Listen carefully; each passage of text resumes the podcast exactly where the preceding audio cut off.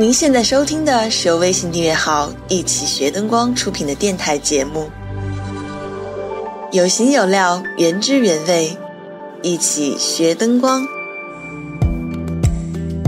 各位读者和听众，你们好，我是你的主播江南，欢迎收听由一起学灯光出品的电台节目。六月刚刚开始，我就向大家发出了邀请。参加二零一八年全国灯光界期中考试，这是一次检验各位基础知识、综合能力的一次小测验，并且真的是有的题目可能需要大家动点脑筋才能回答得出来。这套卷子呢有单选题、多选题和判断题各十道，满分是一百分，需要在半个小时内作答完毕。如果你还没来得及参与的话，可以在微信订阅号“一起学灯光”中回复命令“期中考试”来获得试卷。那下面我就跟你一起来回顾一下这张卷子，并且把正确答案和为什么是这样的答案一起来讲解一下。在此也要感谢。于二零一八年十月十至十三日，在上海新国际博览中心举办的上海国际专业灯光音响展，对一起学灯光的大力支持。十分有幸能够看到大家的全情参与。从六月四号上午九点半开始以来，当天下午就收集到了两千多张卷子。还有好几十位读者在文章下面留言，说了自己的成绩。那说到这儿呢，我也挺惭愧的。因为由于多选题的判分规则太苛刻了，才使得大家的分数都低得可怜。哎，这个我们后面讲到多选题的时候再细说。那同时也有不少人说，完蛋了，完蛋了，这么低的分数以后怎么混呢？要退出灯光圈。施主请留步。哎，我在后台能够看到所有人的成绩。其实能达到五十分及以上的，只占了百分之十。不知道我这么说了之后，你心里能否有些宽慰？哎，我也看到有的留言提醒我说出的题太偏离实际。在这儿呢，我想打个比方，这好比在银行柜台里数钞票的柜员，其实他的功夫真的非常了得，每天点钞又快又准。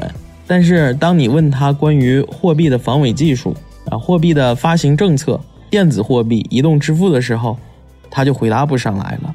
如果他能够确定在他退休之前不会被点钞机取代，足以安身立命，那他其实根本不用花额外的时间去学习别的。但要不确定的话呢？这本身就是一个仁者见仁、智者见智的问题。在此，我也不用评论的太多。我的本意呢，也绝对不是故意出一套多么高精尖的题目。然后让你把二三十分的成绩分享到朋友圈里，大家互相嘲笑，而是希望你能够看到灯光工作不只是那么局限于你日常的那些事情。试卷的第一部分是十道单选题，单选题每道题目里面只有一个选项是正确的，每道题三分。总共三十分。第一道，灯控台上的素材不能存储哪一项属性？正确答案应该是 B，编号。编号是我们在灯控台配接灯具或者是创建素材时为它人为命名的一种编号，并不是灯具的一种属性。因此，它不能被存储成为素材，而亮度、颜色和位置都是灯具的属性，这三种都可以被存储成为素材。第二题，以下哪个数字不是灯具的地址码？答案是 A。这道题很简单，虽然灯具的通道数不一定，但在一个 universal 中，最大的地址码应该是。五百一十二，显然 A 选项五百一十三，这并不是一个地址码。第三题，以下哪种灯具最适合台唇地面用来做角光？这里有两个概念需要大家理解，第一个是台唇，第二个是角光。台唇指的是舞台台面向观众席凸出来的这一部分圆弧形的结构，那角光呢，指的是从地面向上，主要是给人物的服装和人的下巴、眼窝这样阴影比较强烈的部分补光的光。那了解了这两个概念的话，其实很明显应该是条形灯。其实，在这四个选项里，没有说谁真的没办法做角光，但因为条形灯更容易被安放在台唇地面，因此它来做角光，显然比其他灯具更合适。第四题，请把以下的空白补全。这句话是说，用可控硅调光的基本原理是，调光柜收到什么信号？改变了硅块的什么，以实现什么的变化。在阅读这个题干之后，如果是用可控硅调光的话，那么这一定是一个传统的调光方式，控制的也应该是传统的灯具。因此，所有包含色彩的选项都应该被排除。那么正确答案就会被缩小到了 A 和 C 之间。我们再来看第一个空格，它是调光柜收到什么信号？我们同样还是用排除法。如果这句话变成改变了硅块的灯控以实现什么什么变化的话，这个句子很明显是不通顺的。那我们来把 C 带入到这个句子里面，用可控硅调光的基本原理是调光柜收到灯控信号，改变了硅块的电阻。以实现亮度的变化，这句话是对的，因此正确答案是 C。如果大家有兴趣，可以回去自行了解一下可控硅的控制原理，同时也可以温习一下电流和电阻是如何作用我们的灯具的。第五题，哦，这是一道送分题。如果您之前一直关注了一起学灯光的话，很简单就能知道。二零一八年十月十日至十三日举办的是上海国际专业灯光音响展，因此这道题选 B。第六题，下面哪些事情是 RDM 协议无法做到的？首先，RDM 这个东西是什么？在一级学灯光之前的文章也有相对比较详细的介绍。RDM 是 DMX 控制的下一个版本。它可以实现 DMX 信号的双向沟通。我们不仅可以为灯具发送控制信号，还可以得到灯具的反馈信息。RDM 可以实现的功能很多，比如说翻转 X Y 轴，为灯具写入地址码，开炮、关炮、重置灯泡时间。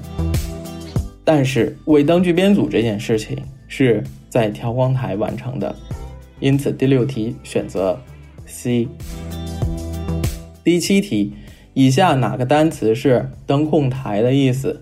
第一个单词 control 是控制的意思，第二个选项 console 是控制台的意思，C configuration 是配置的意思，D computing 是计算的意思。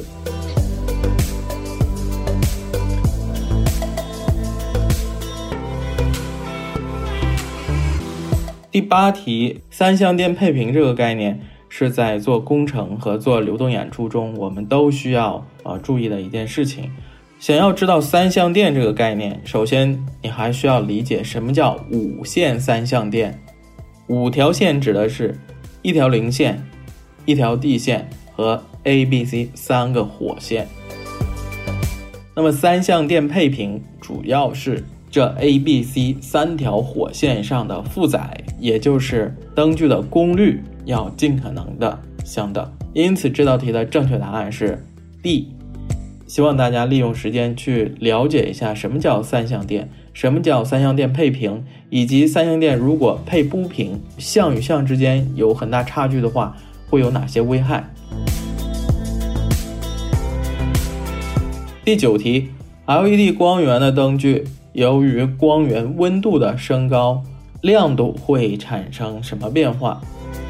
这道题主要看看大家对 LED 光源基本知识的掌握程度。正确答案是 B。首先呢，LED 光源在每一次把它点亮的时候，它都会产生一个随着光源器件温度上升而亮度有所下降的情况。同时，LED 光源也会在长时间的使用之后发生亮度衰减的情况。这里呢，我想多说一句，向大家介绍一个 L70 的概念。L70 指的是 LED 光源，它从出厂时能够达到的最亮的状态，变成它的亮度衰减到只有出厂状态时百分之七十的水平，需要多长时间？L70 的数值越高，也就表明这种 LED 光源的质量越高。之前很多年，我们一直说 LED 光源的寿命能达到两万五、五万、六万，甚至七万小时，但这只是实验室的数据，并且它是从 LED 光源出厂时百分之百的状态，一直到衰减到彻底不能用为止拟定的一个实验室数据。但其实，一颗 LED 光源它的亮度衰减到只有出厂时百分之七十水平的时候。我们就可以认定它已经完成了它的生命周期了。而提出 L70 概念的 ETC 向全球承诺，他们家的 LED 灯具质保可以达到十年。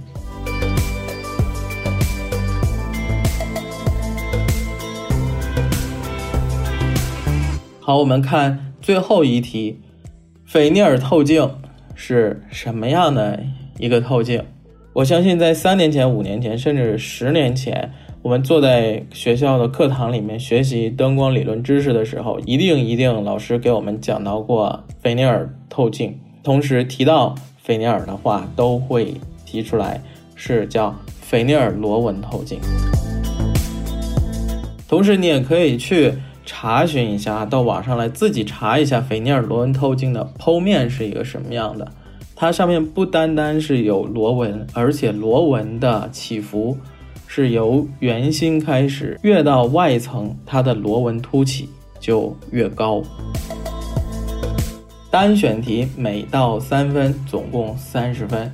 我认为只要细心的话，对一个六七道还是不太成问题的吧。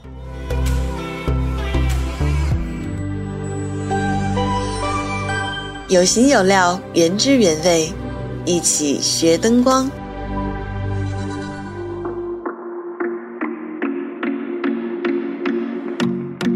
那下面我们来看看多选题。多选题这个就让我想起了我高中物理时候的多选题。今天我也把这个讨厌的形态带到了这张卷子里面。多选题呢，就不只是有一个答案是正确的。但如果你少选、多选或者是错选的话，这道题一概不能得分。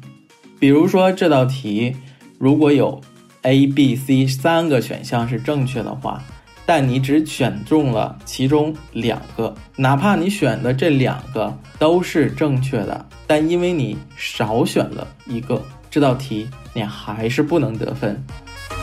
但同时，如果你多选了，把不应该被选中的选中了的话，这道题很抱歉也不能得分。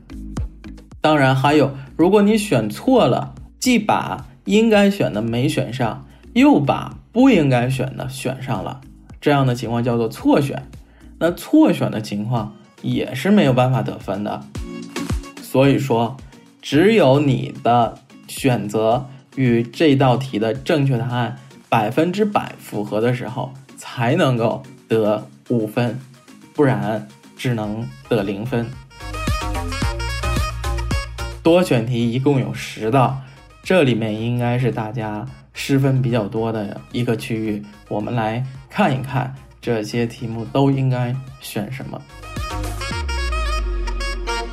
第十一题，以下说法不正确的是：A，在使用无线方式传输灯光控制信号的时候。必须考虑到加密。其实是否加密，还是要看你具体的演出场所和演出类型、演出规模，以及是在为谁表演，对吧？因此，我认为，并不是所有类型、所有规模的演出都需要用到加密。当然，加密的话是更好，但并不是所有的都必须加密。B 选项的正确说法是：当你进入到施工环境，就必须佩戴安全帽、穿反光背心、穿安全鞋、戴好防护眼镜。前半句话其实是指，如果我们在高度达到超过两米五的空间上作业，并且有坠落风险的话，那么则应该佩戴全身式的安全带。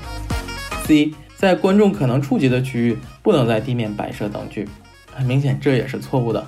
只要你把灯具保护好，同时提示好观众，这里有灯具，有高温的风险，有触电的风险，做好明示，那没有什么不可以摆放灯具的。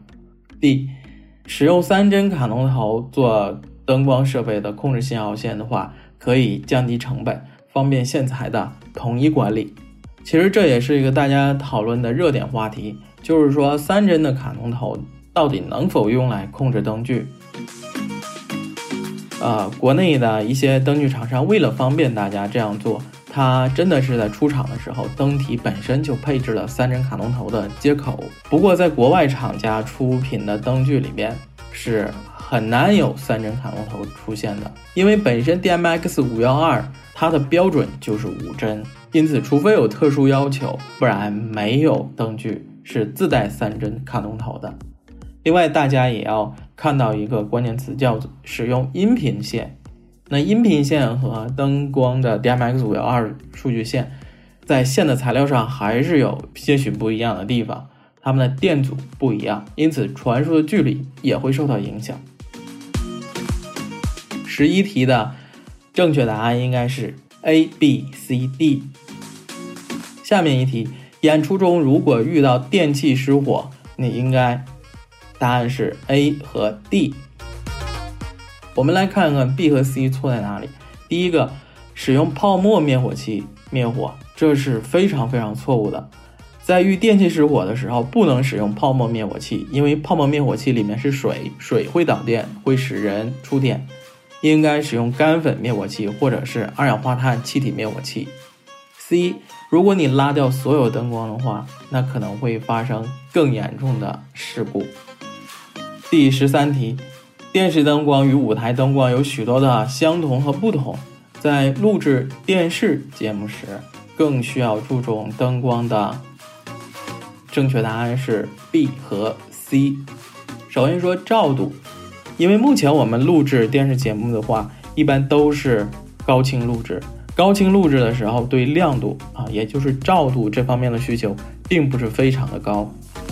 而色温和光比恰恰是在录制电视节目时候非常需要你考虑好的。关于这些问题，大家可以翻阅一起学灯光以前的文章，看一看在录制电视节目时候应该注意灯光的哪些问题。那 D 灯位这个选项，这就完全出于设计目的而考虑了。我们不可能说哪一个灯位是绝对不能用的，哪一个灯位是啊必须要用的，不存在这个情况。十四，下面哪个品牌是源自欧洲的？选项是 A、B、C、D 都是。A.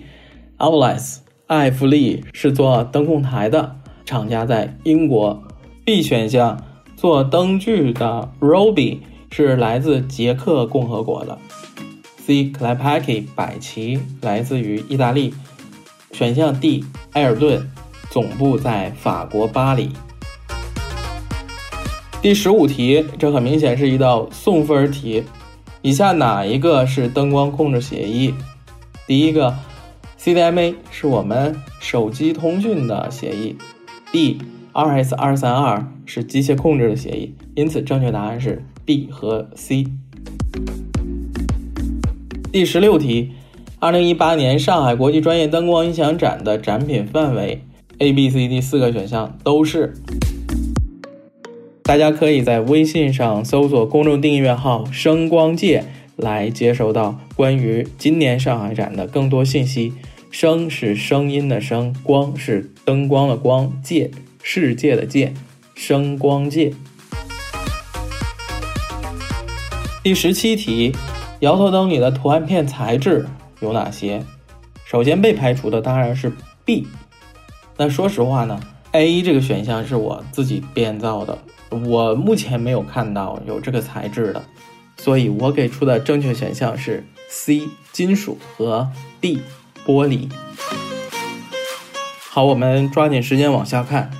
第十八题，下列描述错误的是 A 底光指的是为整个环境渲染。基础颜色提供基础照明的这个描述是正确的。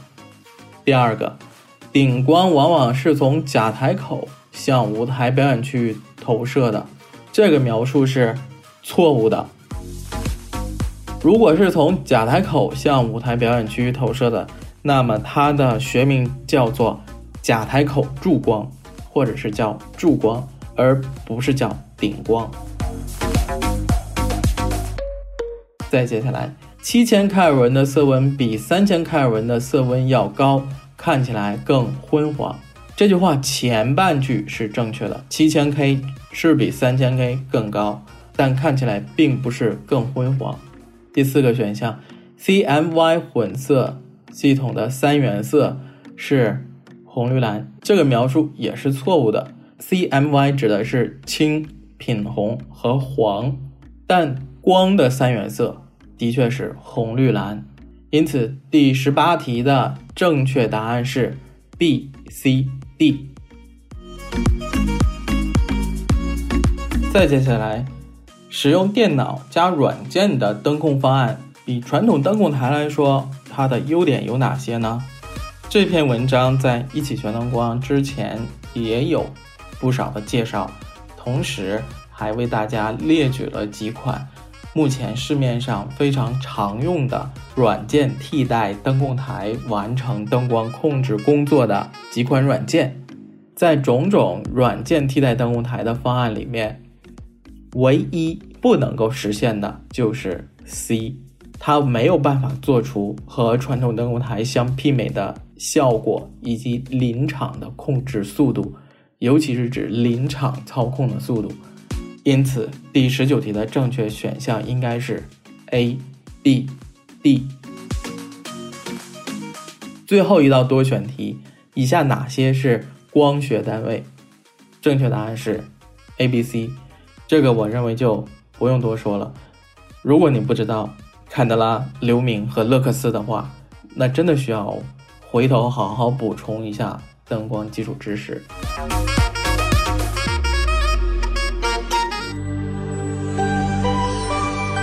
有形有料，原汁原味，一起学灯光。最后一部分是判断题，每答对一题得两分儿。第一个，流明是描述光通量的物理单位，一个灯的光通量越高，则它的色彩还原能力越强，这是错误的。色彩还原能力是用 CRI 来表示的。如果一个灯具的 CRI 数值越高，则表示它的色彩还原能力越强。二十二题，氙气灯泡如果重启的话，需要有一定的等待时间，通常是一分钟左右。这个描述也是不对的。这个等待时间，灯具厂家和灯泡厂家给的指导时间都是五分钟左右。二十三题，成像灯的度数有大小之分，从几度到几十度不等。度数越大的灯具，光束角越小。后面这半句说错了，应该是度数越大的角度就越大，度数越小的角度就越小。因此，二十三题是错的。二十四题，在使用 DMX 控制灯具时，一条控制线缆的最后一支灯如果不安装终端电阻。则可能导致后面几台灯信号有延迟，这个描述也是错误的。可能导致的是信号的紊乱，而不是导致最后几台灯有延迟。因此，第二十四题是错误的。二十五，今年的上海国际专业灯光音响展的举办地是在上海浦东新区的新国际博览中心。没错，这道题是对的，在花木路两千三百四十五号上海新国际博览中心。二十六，达里也是一种灯光控制协议，它在建筑照明领域更为常见，因为它的刷新率高，近来常被用在舞台灯光领域。这道题是。错误的，它的刷新率很低，非常不适合用在舞台灯光领域。第二十七题，LED 光源摇头灯由于使用了绿色节能的 LED 光源，发热量小，所以对灯具散热组件的要求也就随之减小了。这个描述是错误的，需要非常良好的散热才能够保持它的稳定工作，对散热组件的要求。并没有随之减小。第二十八题，IP 五四中的第二位数四指的是防尘，这道题是错的。IP 之后跟的这两位数，第一位指的是防尘等级，第二位指的是防水等级。二十九，在测量 CRI 色彩还原指数时，需要将灯具校正到。较低色温的状态才能得到准确的结果，这道题也是错误的。在测量 CRI 的时候，我们的确是应该考虑到光源的色温，色彩还原能力与色温没有绝对关系。最后一题，离线编程和预编程最大的好处是，不仅可以让多人协作共同完成一场演出，而且还可以在远程直接调用现场的灯具。这道题也是。错误的，远程编程是将整个演出场所、将整个灯具吊挂、整个舞美的布置都装入到你电脑的软件里，对灯具程序进行预编程，这是一种离线编程的方法。好了，这套试卷的三十道题已经全部的跟大家分享和讲解完毕了。由于时间略微仓促，可能难免会有一些疏漏的地方。如果您有任何疑问、建议，都可以通过给一起学灯光留言来跟我讨论。也欢迎你把这套试卷分享给你的小伙伴们，看看你身边的人能够在测试里边打几分。我是您的主播江南，我们下次再见，拜拜。